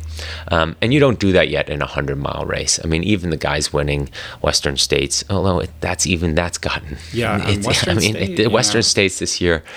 It's it's crazy. Just hit the rivet and hold, Mm-hmm. and whoever holds the longest or, or doesn't get lost. Uh, yeah, who was that guy who Jim. was way out in front Yeah, and looked I- like he was going to win it? yeah, and, and he missed a ribbon and he went straight instead of a left turn into this smaller little path. And, you know, he was on course record. I forget his last name, but Jim. And, you know, again, a, amazing athletes are coming into the ultra endurance spectrum. But the second thing that, that uh, regarding what you just said, there is a level of lifestyle fitness that I like to call it. And that is that us as masters athletes um, have a level of endurance fitness not only from a health perspective, but that we can embrace challenges that come up. Like we have a mutual friend in Santa Monica. He was bored with all the ultra races or, or Ironmans, and you know, this thing came up to run once around Kilimanjaro. Mm-hmm. Right, it was five days and a variety of things, and and these incredible farms up there, but some pretty gnarly stuff. And his fitness that he had built over the years allowed him within a matter of six weeks to be able to do that event at altitude you know i think it was 100k a day something like that mm-hmm. and do that you know just to be able to say you know what i woke up i decided to do that race i adjusted my training for a few weeks nothing major and i did it and that's what i call that life fitness where you can just take on the challenges that were really cool and make you feel alive and are unique and just do them Yeah, that's so. So, in other words, with a certain number of years and level of training, you raise your floor so high Exactly. that then you can chase different ceilings. You can Yeah. you you can like be flexible with that, which Yeah. is pretty cool. and, and and experience and you really use your fitness to live right i mean when else do you get a chance to run around kilimanjaro or another athlete of mine he currently can't um, run or even bike. So he decided to do a 10 mile ocean swim. He's not a swimmer. Right. and he's probably going to listen to this and go no i'm not a swimmer. I'm trying to become a swimmer. But you know but it was an amazing event. He was successful at it. He was he loved it. He's addicted to it now and wants to swim more. And so life fitness to just take on those incredibly um, invigorating experiences What do you do when when you yourself just can't get out of bed? Like you, you've got to have those days where you're like, I'm just not up for it, man. I've hmm. been doing this since I was six years old. Like I'm sleeping in. I know I got this race, but you know, I just ugh, seriously. rich it doesn't happen Never every- happens. everybody who knows me is laughing you right now You are a robot. um, in that respect, I have certain rules. I don't get up for morning swim practice anymore. Uh-huh. Like Yeah. that's one thing. If it's dark and I it's not sun, I can't do that, and I can't swim in an indoor pool either. yeah. Very rarely do I. I, I don't can't even remember the last time. I must have been on the road if I was swimming indoors. But I do not get up when it's dark to swim. There's just fundamentally can no longer do that. So Yeah, yes, it, it triggers like this crazy memory of and know, that cold and, and and here my athletes are probably going really? And you make us get up every morning and swim? But i think i put in my years. But no i i get so excited about that daily progress. I have a little quote on my wall. A lot of my athletes know this. It's just it just says what have you done today? Today in capital letters to to come closer to achieving your goals like there's something you can do every day to make you a better athlete So that for you, the motivation is internal. You're not. Oh, yeah. You're not driven by any externalities. There's no external pressures or. this last year the kona getting that monkey that- off my yeah, yeah, off my back it was pretty important to me and um, i was able it was just you know, like a crazed dog, uh-huh. just running towards that finish line. And it was a huge relief to finally have gotten that. But no, um, the 100 mile run a few weeks ago, it wasn't about a place, it was about the adventure. Um, 100 mile runs also are really fun on a side note is because you have crew.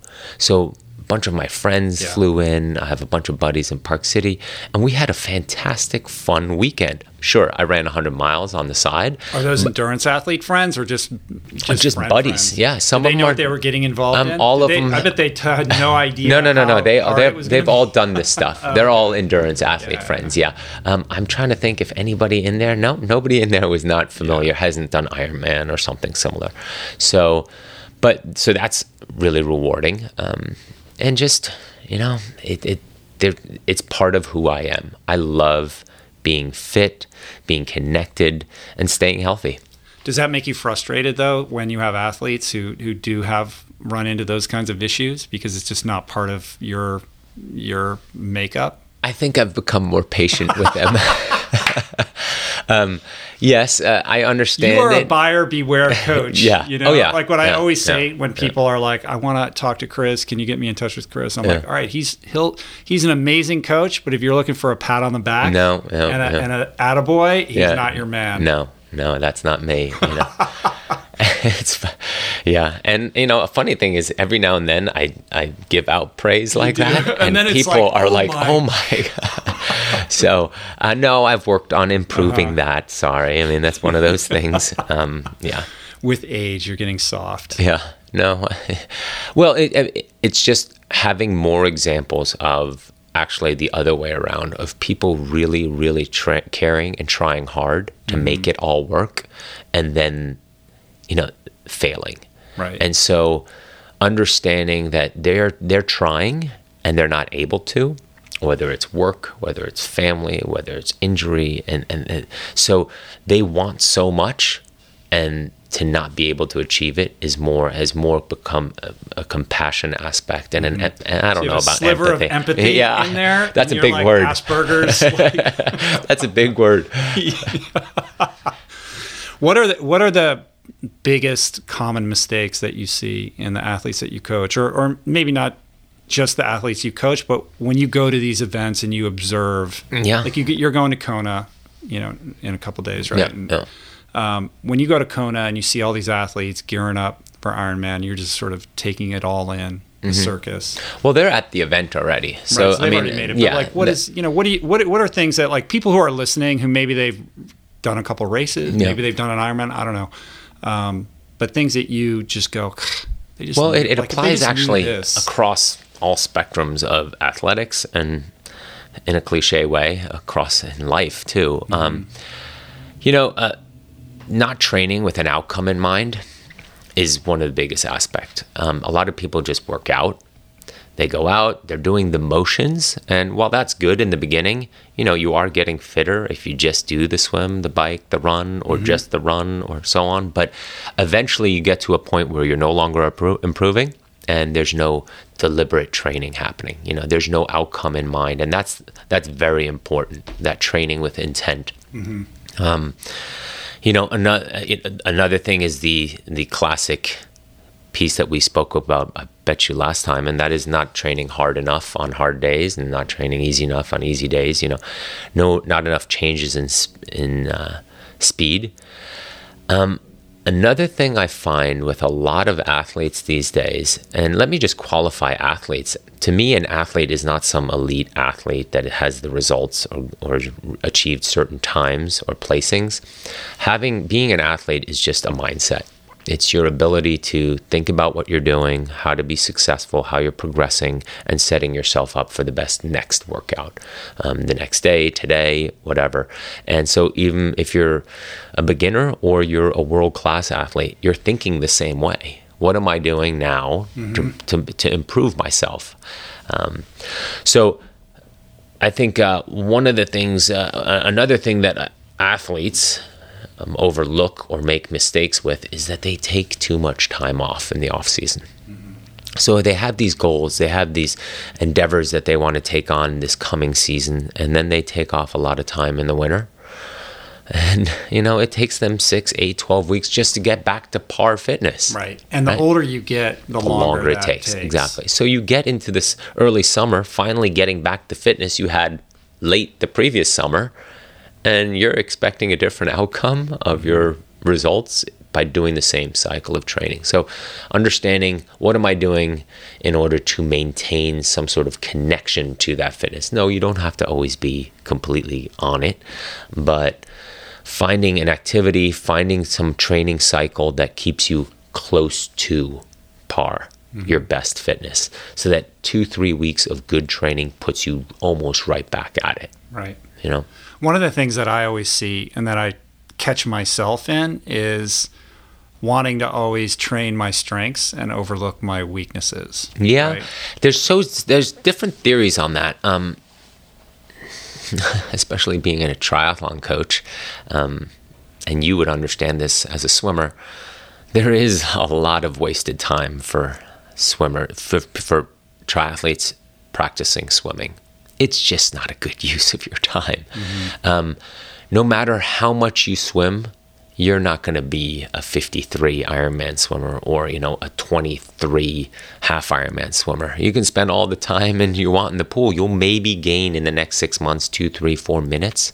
Whereas if you spent that time from logistics of getting to the pool and that training time and getting home and so on, and you spent that biking and running, you're probably better off. You'll find a half an hour. Right. It's easy for you as a swimmer and myself as a Yeah. swimmer to say that. It's it's harder to hear that when you're somebody who's afraid of swimming or doesn't have that much experience and feels like they have a lot of room for improvement. But the truth of the matter is is that in in triathlon the swimming is so de minimis. Yeah. Right.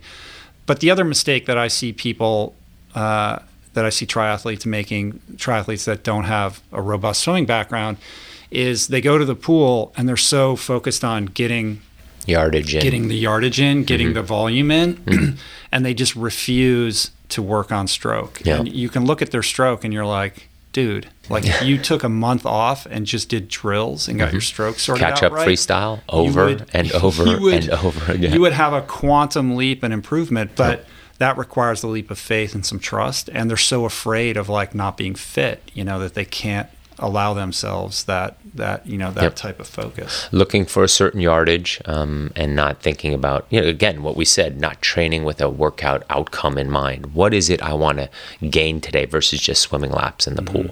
Continuing to reinforce bad habits. Um, so yeah you're totally right. Um, the other thing i find is that athletes often sign up for events that are not realistic in their current lifestyle um, and that is whether it's a hundred mile run and they re- realize a couple weeks in that that training is just not going to work.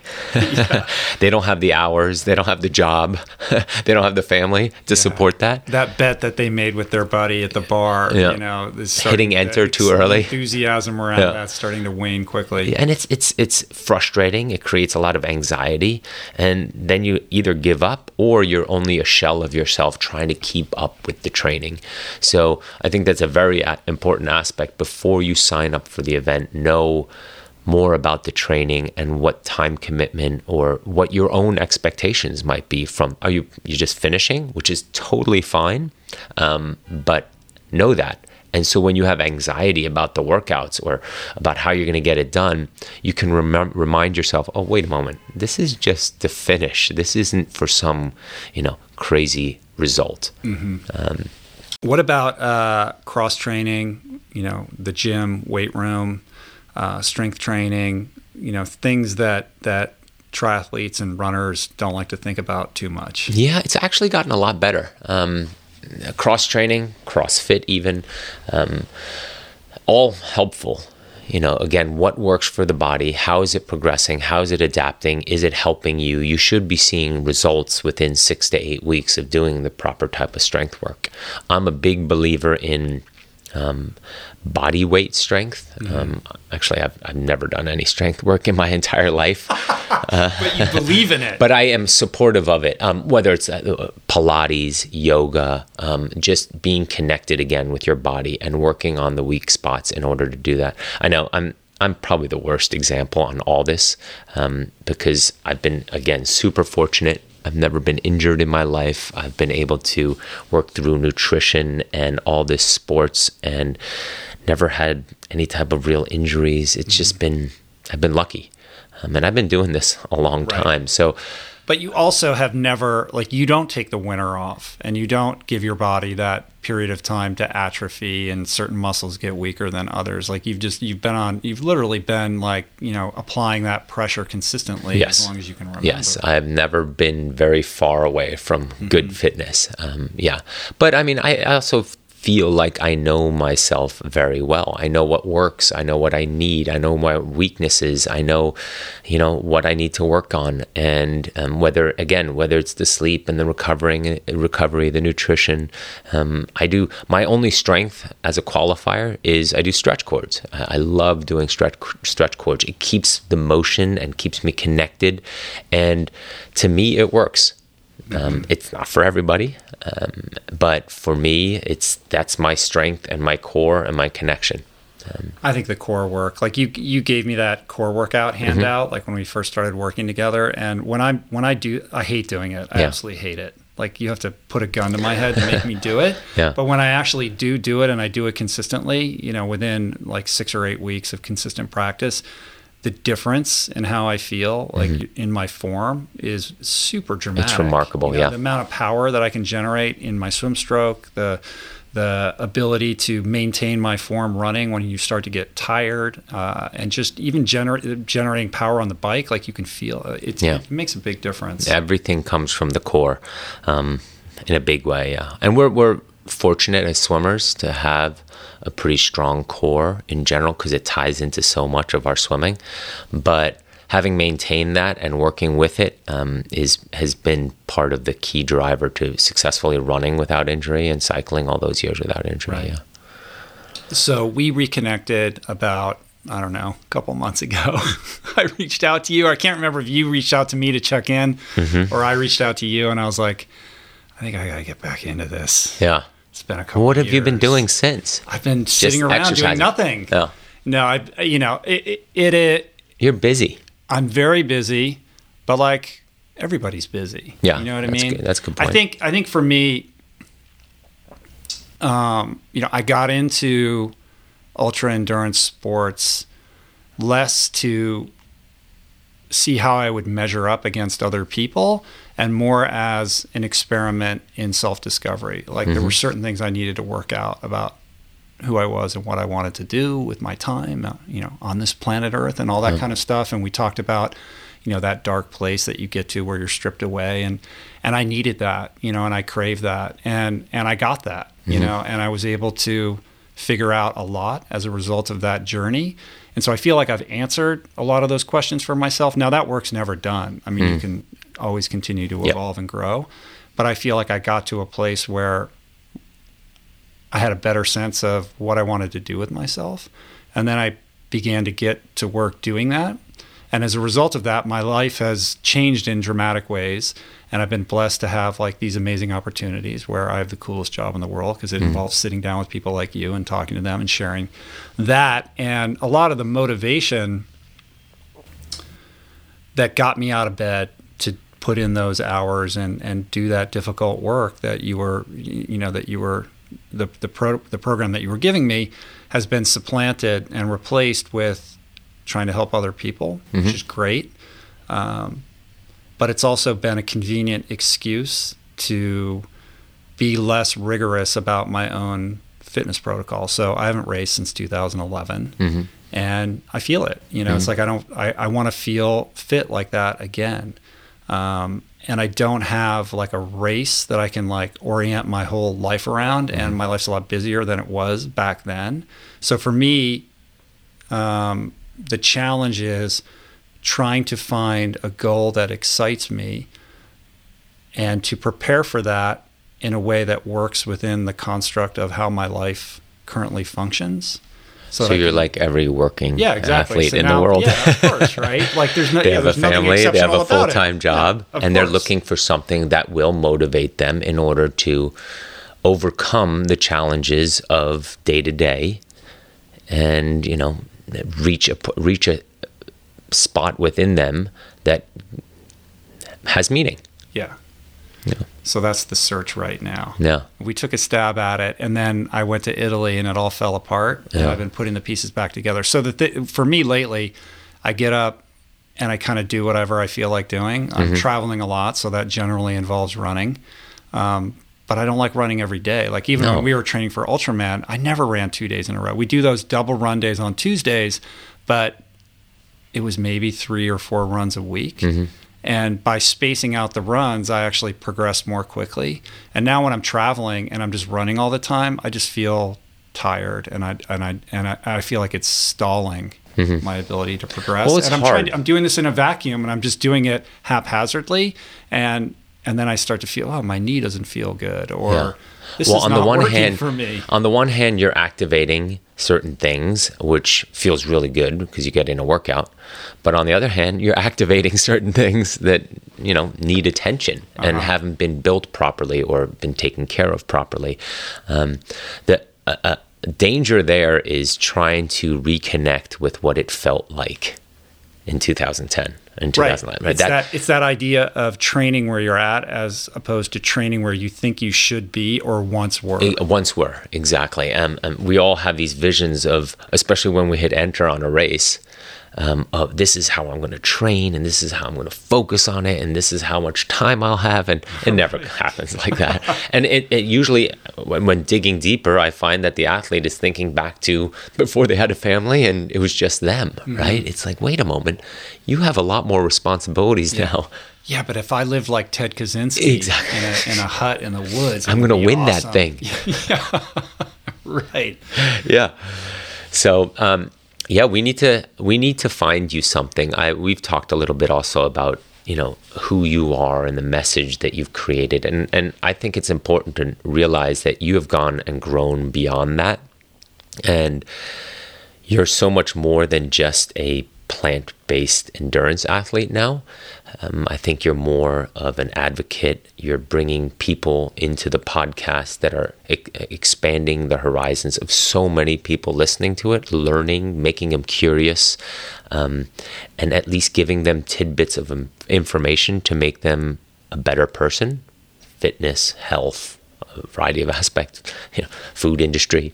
Um, so it's not about addressing any of those aspects of who you once were, but I also think that a lot of people really, really look up to you for having been able to successfully do what you did back then. Because that was the pre- preface of all this, course. right? The, the book and overcoming and being able to describe that and just think of your knowledge today of all the things and people you've spoken to over the years and how you've grown to then disseminate a completely different you having gone through that ultra endurance experience. I think a lot of people would be curious about that.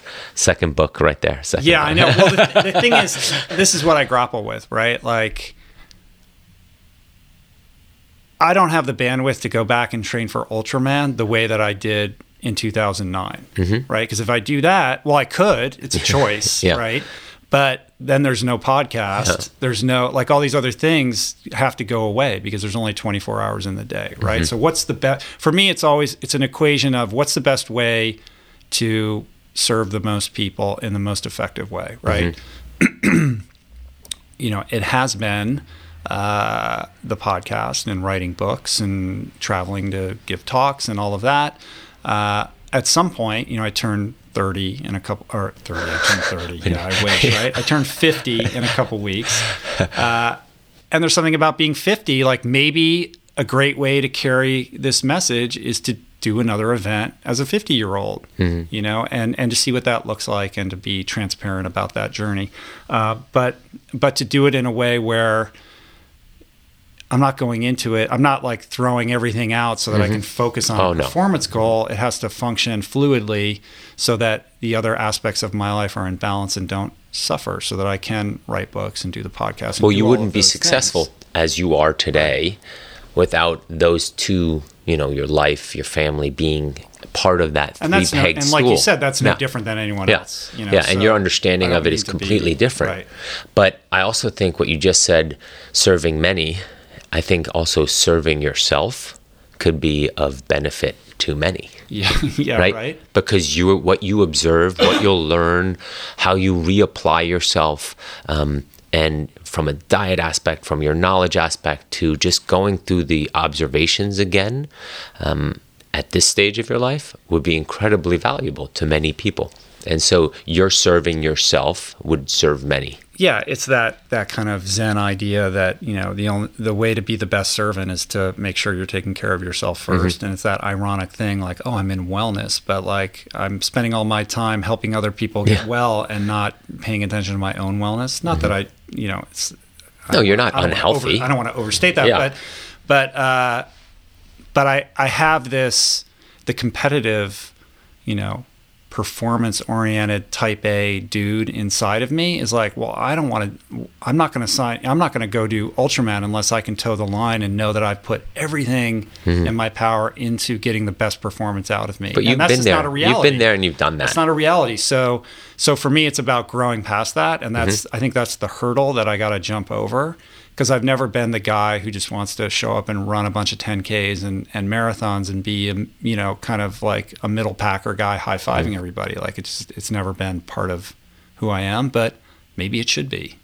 You know, there's there's no there's no judgment on that at all. It just has never been how I've approached it in the past, um, and I think I've been waiting to get struck by lightning with some race or challenge that's going to give me that like juice, that level of excitement that Ultraman and Epic Five gave me.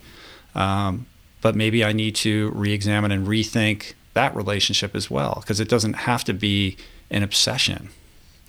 Nor does it have to be sh- shouldn't be too actually crazy Yeah. epic. Yeah, well, right? that's the thing. Otherwise, I mean, you're waiting forever. Like, you know, Yeah. everybody's upping the ante. It's like it's impo- There's always going to be somebody who's going to do something crazier and harder Mm-hmm. and longer and and all of that. And if you want to play in that sandbox, then you really do have to marginalize everything else in your life to accomplish that. And and that's just not something I'm going to do.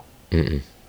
But I think we can be creative in finding something that, even if, like you did in the past, create your own um, Mm-hmm. event where it's not a question of a performance result, it's a completion and a message result and, and the process. Remember, like you've always said, and many of us always say, it's the journey of getting ready for that event. Um, Mm-hmm. Of and course. Right. And so, and I think I think for me it's also important that that the event I like the idea of coming up with your own kind of self-styled adventure because that provides the opportunity to bring the message into it to infu- to make the message the DNA of the event and the message be indistinguishable from one and the other. Because I feel like I don't want them to be this dualistic thing where it's like oh I'm either training for this race or I'm like doing the podcast way over here.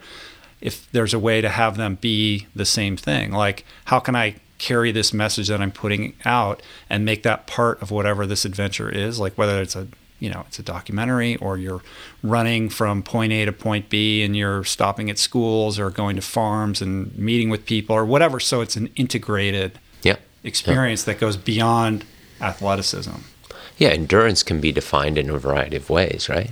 Like it doesn't have to be a sports related endurance.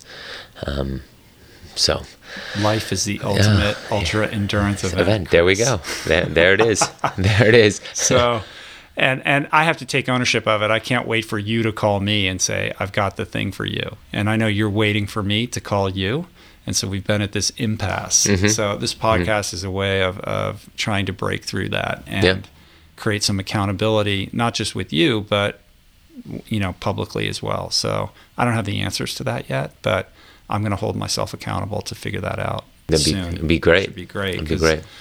it would be really great to work with you again. And I think you know one of the you know beyond the just the expertise and the wisdom and the knowledge and the the program and all of that, like having that accountability is so huge. Like just filling out those workout logs, knowing that you're going to look at it, Well, the exchange of ideas you don't too. care. It's No. like, but like knowing he's going to see it. So yeah, that that thing like keeps me on track in a way that I've proven to myself time and time again. Uh, I haven't been able to do on my own, and I think that's a very human thing.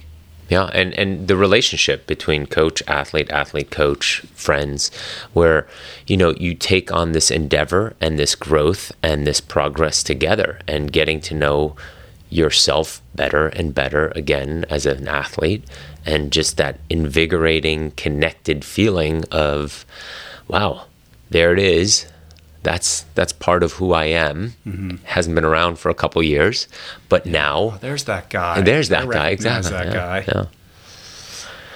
Yep. Let's see how that see what happens, man. yes. I don't know. I'm open to ideas. Yeah. Well, I've I've I've talked about swimming for you just mm-hmm. because it's something that you know how to do at a very high level. So maybe there's something there with regards to swimming and an endurance event. Mm-hmm. Um, not in the pool. Yeah, I, like you just scared me for a minute because, as as you know, like being a swimmer, the idea of just swimming, yeah, like it's hard. I, yeah. I don't I don't know if I'm down for that. You know, no, we'll, we'll, build fitness in a variety of ways. Yeah, yeah, we'll figure it out. I don't yeah. know what it's going to be, but. Um, but the truth remains, which is the prize goes to the guy that slows down the least. Yeah. And I'm just trying not to even in down. swimming. You know, that's yeah. true, right? Mm-hmm. Cool, man. So we did it. Yeah. How do you feel? Good, good. And another episode. Did we talk about everything? Well, you know, I could always talk about we a few go, more things. Go, yeah. Well, you're going to Kona in a couple days, yeah, right? Yeah. Um, any big Kona predictions? No, I stay out of that world. Um, I don't pay enough attention to the front know, of the pack. I don't know anything about it anymore. I mean, I know there's some phenomenal athletes up there, and a variety of them could win it, but there's some heavy favorites. So it'll be fun to watch it. I mean, how many mm-hmm. times have I been there to watch? Yeah, Not a lot. Just to just watch. to watch. I don't even have an athlete racing. And That's crazy. Yeah, it's crazy after so many years, but you know, years where I had 22, 23 athletes, that was a little busy, including mm-hmm. myself racing.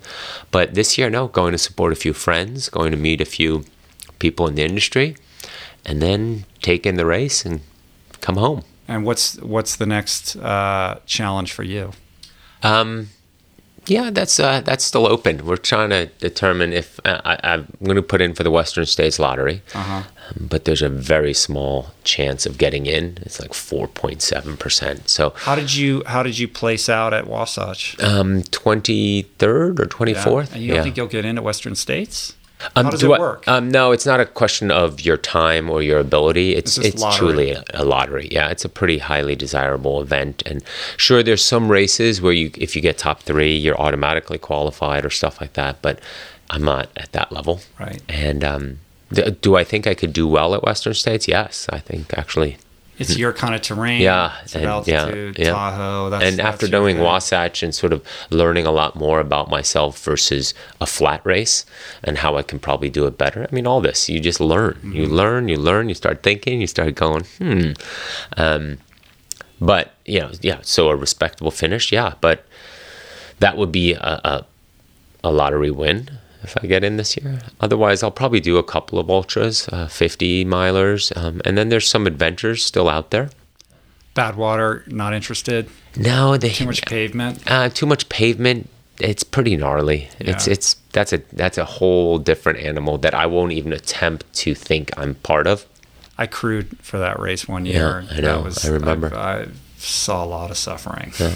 There's an Ultraman um, bug in me um, I think that's your race. Yeah, I, I have. You would dominate. A few people have. I can't believe that you haven't done it yet. Commented on that. Yeah, it's uh, wide open right now.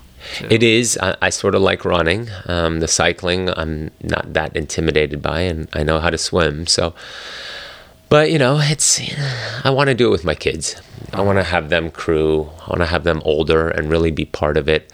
Um, not that I'll get any better by then as as we're getting older, but you know, I think I can hold on to some good fitness for I a few more I, years. I think you would walk away with that race. Uh, I, I know a few people that have tried that, um, whether it's the Hillary Biscays and so on, but um, yeah, it's it's a curiosity, mm-hmm. and you know, of course, the training for it and getting deep into that would be fun too. But yeah, so that's a bug, um, but yeah, nothing right, nothing too scheduled. So uh, let's end this with one last question, which is uh, if you if you had some words of wisdom to the guy or the woman out there who's listening, who's maybe having trouble getting off the couch, but is interested in perhaps dipping their toe into this world. Maybe they've never run before. Maybe they're getting ready for their first big intimidating race, like what are the you know what are some doable practical tips that you could give somebody to get started? The first thing is always, always a little something every day. Get a little something started every day, whether that's 20 minutes, whether that's 30 minutes, whether that's an hour, and progress. Just gradual progression. Um, a lot of us are too focused on perfection. There's a training plan. I missed two or three workouts, therefore I'm failing. That is not how it mm-hmm. works. You did seven out of 10. Great. Next week, let's do seven out of 10 again, maybe even eight progress, not perfection. You're always the guy who says, you know, if you miss that workout, it's gone, it's vanished yeah. into the air. You don't go and then try to make it up and do Mm-mm. two workouts the next day. Like Mm-mm. that's the that's a big. Let's just keep moving forward. Always moving forward. How am I progressing as a person, as an athlete? Tomorrow better than today. And so getting up off that couch, it's just about doing a little something better fitness wise today than I did yesterday. Mm-hmm. Whether it's I walked to work, I walked to the subway, I rode my bike, or anything to just make you a little tiny bit fitter, healthier than yesterday. It's good talking to you, Chris. Yeah. Good to catch up. Yeah. Yeah. Look, you want to keep talking. you got anything you I, want to I live for I live for this stuff.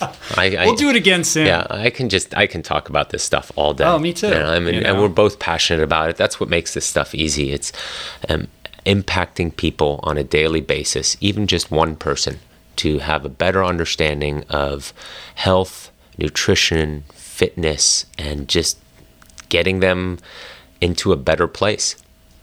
It's the key, man. It's the key to unlocking so much more than just, oh, I need to lose a few pounds. Like, if you really want to you know tap into uh, a deeper understanding of who you are and what makes you tick like this is the way that i did it you know with your guidance. And i want everybody to have their version of that experience. Um, it's a great way to live man. It's a great lifestyle. And, and it's uh, fun it's yeah. fun i mean that's the thing remember the why you're doing it why is because there's joy in it, there's fun in it, it makes you feel alive. And yes, there's hurdles to overcome. It's hard in the beginning to get that fitness, to feel that alive, but there's an incredible reward at the end of that, and that is health, longevity, mm-hmm. um, and just feeling connected with this wonderful, wonderful tool we've been given called our bodies the reward isn't at the end the reward is as you go yeah. right and it's that idea of enjoying the process you know, it's so cliche and silly to say it, but you know, it is the journey. It's not about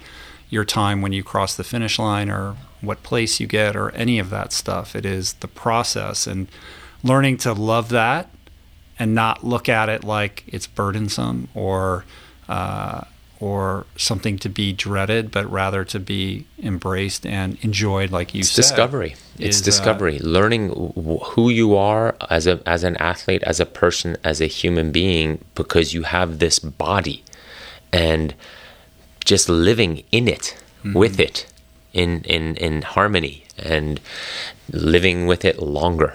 That's the key, right? Yeah, absolutely, man. So so let's uh, let's figure this out. Find a yeah, find a find, find some event. kind of challenge and, and make it happen, Matt. Yeah, that'd be great. All right, yeah, dude.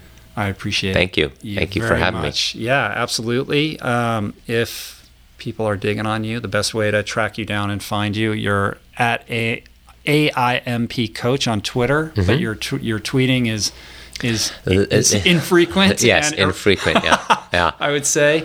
Uh, uh, and uh, how else should people get in touch with you? The website? The website, aimpcoaching.com, mm-hmm. A-I-M-P Um, yeah, or I'm always Chris at AIMP Coaching. Yeah. Um, I have a lot of people that email me at chris at aimpcoaching.com just with questions. Just, hey, I don't really have this coaching thing. I'm not looking to be an athlete, but I was wondering what you think of this. Mm-hmm. And absolutely fire away. I, I, I never hesitate or mind working with people to just get them moving forward. I love it, man. Yeah. Excellent. Uh, I just had a final thought that I was going to say, and I just completely advantage based on it. I don't know what happened, but uh, cool, man. Well, thanks so much. I appreciate your time. Yeah, thank and, you for uh, having me. Let's do it again soon, dude. Yeah. All right. All right. Peace. Plants. All right, I hope you guys enjoyed that. As always, please make a point of checking out the show notes at richroll.com on the episode page. Lots of links and resources to take your education beyond the earbuds. Uh, thank you for sharing the show with your friends and on social media, for leaving a review on iTunes, for subscribing, of course, as I said earlier. And also, mad love to everybody who has made a habit of always using the Amazon banner ad at richroll.com for all your Amazon purchases. Huge help to us. We appreciate it. And also to those that have gone the extra mile and supported us on Patreon. Uh, you can find the Amazon banner ad and the Patreon banner ad on any episode page on my website, richroll.com. Also, if you haven't done so already, you can subscribe to my weekly email. It's called Roll Call. It's free, it's short just five or six tips, tools, resources, uh, a list of documentaries, books, articles, products, things I've come across over the last week that I've enjoyed or that have inspired me or found useful. Totally free, never going to spam you. You can sign up on my website. There's plenty of places to enter your email to subscribe. Also, as always, go to richroll.com for all your swag and merch needs. We got signed copies of Finding Ultra and the Plantpower Way. We got t-shirts. Uh, we got tech tees. We got all kinds of cool stuff. Uh, big love to Jason Camiolo for audio engineering and production on this week's show. As always, Sean Patterson for his wizardry wizardry on graphics. Uh, thank you, Chris Swan, for additional production assistance and for help compiling the show notes and theme music by Anna Lemma.